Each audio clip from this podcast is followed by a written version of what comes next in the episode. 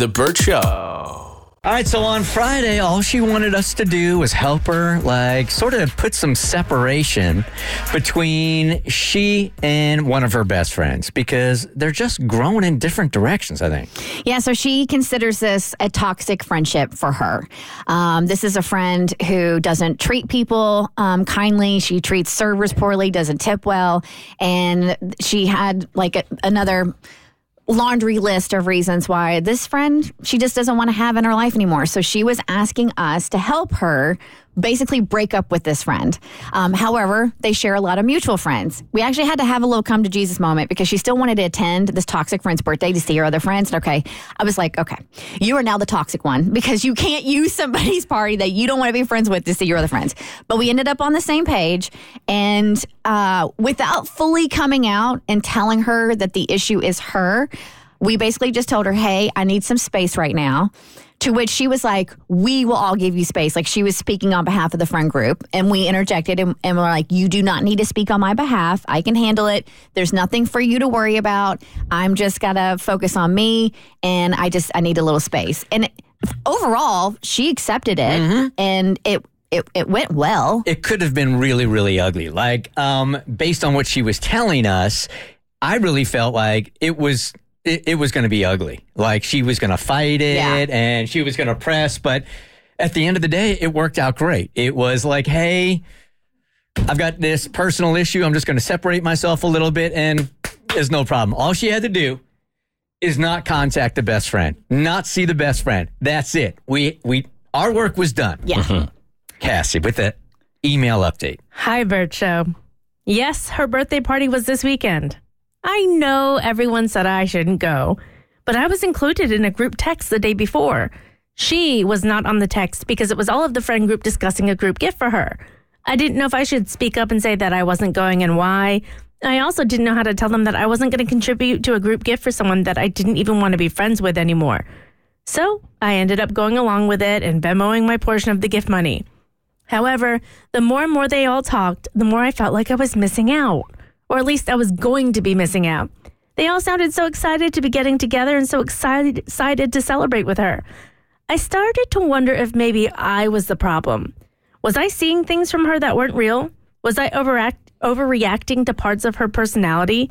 How was it that everyone seemed to really like her suddenly? I actually thought they all felt similarly to the way I did. So I ended up not skipping her party. I ended up going. I had a really fun time, and she did seem genuinely happy to see me. So maybe I'm the one who needs a shift in perspective. Maybe I need to give her the hmm. benefit of the doubt. Maybe I need to not be so sensitive to her personality and the things she does and says. Or, who knows, maybe I'll regret it and be back to wanting to cut things off with her again. Either way, I do appreciate the tr- help you tried to give me. I want my time back. I know. Exactly. I was thinking the same thing. I didn't want to get all selfish about it, but I was going to say the exact same thing. I want my time back. I mean, so we record these things on Wednesday because we they take a long time and we have to edit them down, right? So the fact that it all ended up perfectly. It really did. It took our time. It took our brain power. We had figured it out, and she couldn't stay away.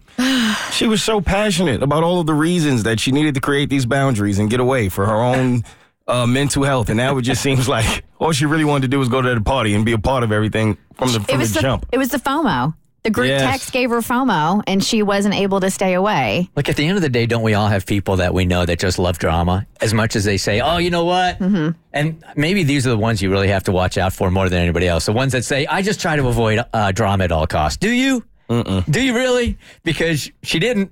she sure told us that she did. All right, so let's go ahead and make bets. Over under how long before this friend does something that's going to like um, reignite that toxic behavior or that toxic reaction for her? I would say the very next time that they meet or, or do anything, the very next Just time the that they two of speak them? in any way. Yep. Yeah, you can't change a person. No. Right? All you can do is control your side, which she did on Friday. I get it though. I mean, I don't think I would flip flop like her, but if you you make this decision to cut somebody off, but then you're actually self isolating while all your friends are having fun together still. That's tough. That's a tough pill to swallow, especially on a weekend, watching all your BFFs get together and party and knowing that you could be there, but you decided to sit this one out. That's I short kind of understand it. I know, I agree, but I kind of understand it. And I, I hope that this, the uh, alleged toxic friend doesn't find this out because imagine you being that person and finding out she went to those links because she wanted to break up with you and then she ends up i'm not going to say crashing the party because she was invited but comes to your birthday party anyway. But you find out she was thinking and saying all these things about you. Like now you you have become the toxic friend Man, true. I would be livid. You're on your own, sister. We've done our job. You're on your own at this point. All right. Don't call us anymore. The Bert Show.